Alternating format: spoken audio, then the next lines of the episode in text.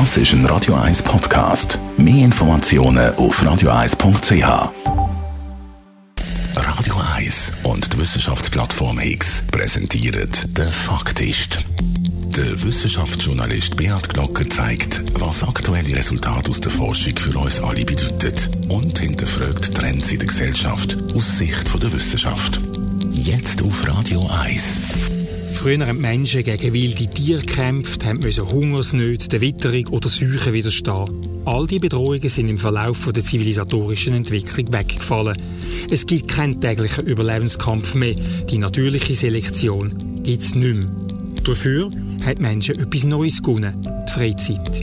Jetzt ist die neue Herausforderung, zu lernen, wie man mit der Freizeit umgeht. Das hat vor 50 Jahren der berühmte Schweizer Zoologe Ernst Hadorn gesagt. Und er hat gefolgert, dass das die Evolution vom Mensch beeinflussen wird, indem künftig die überleben, wo am besten mit der Freizeit umgehen können. Über diese Gedanken habe ich kürzlich mit Daniel Schümperli geredet. Er ist ein emeritierter Professor für Zellbiologie an der Uni Bern, wo anfangs der 70er Jahre beim Ernst Hadon in der Vorlesung gesessen ist. Der Daniel Schümperli sieht einen Zusammenhang zwischen dem Weggehen von der natürlichen Selektion und der Art und Weise, wie wir heute auf die Corona-Pandemie reagieren. Warum die Einschränkungen, die sie uns abverlangt, unsere Gesellschaft so tief treffen und warum gewisse Menschen mit der Situation besser zurechtkommen als andere. Es hat damit zu tun, dass der Mensch von heute keinen Überlebenskampf mehr gewohnt ist. Nicht nur wilde Tiere, Hungersnöte und Seuchen sind verschwunden, wir sind auch recht wohl behütet durch Altersvorsorge, Sozialwerk, Versicherungen für und gegen praktisch alles.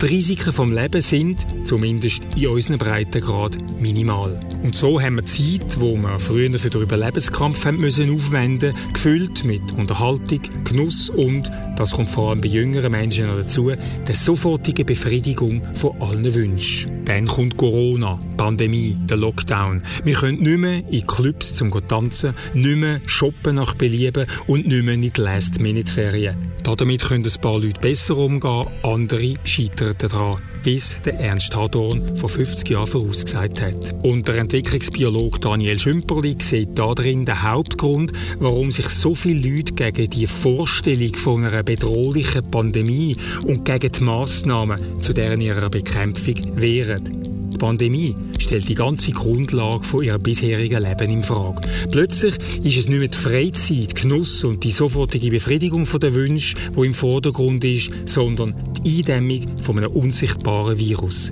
Hey, es kann doch nicht sein, dass wir in Überlebenskampf von der Vor-Freizeit-Ära zurückgehen. Und dann wird plötzlich nicht mehr das Virus unser Gegner, sondern die, die uns diese Massnahmen antun. So hat man immerhin einen Gegner, wo man sieht, ein Gegner, wo man angreifen kann. Schlaue Köpfe aus der Psychologie und der Soziologie sehen in der Pandemie auch eine Chance. Eine Chance für Entschleunigung, für Rückbesinnung. Ich habe da ehrlich gesagt so meine Zweifel. Aber ich hoffe, dass die Pandemie uns mindestens etwas lernt, dass die Natur stärker ist. Der Beat Glocker ist der Faktist. Die Wissenschaftskolumne auf Radio 1. Jeden Dienstagabend am Viertel vor 6 Uhr.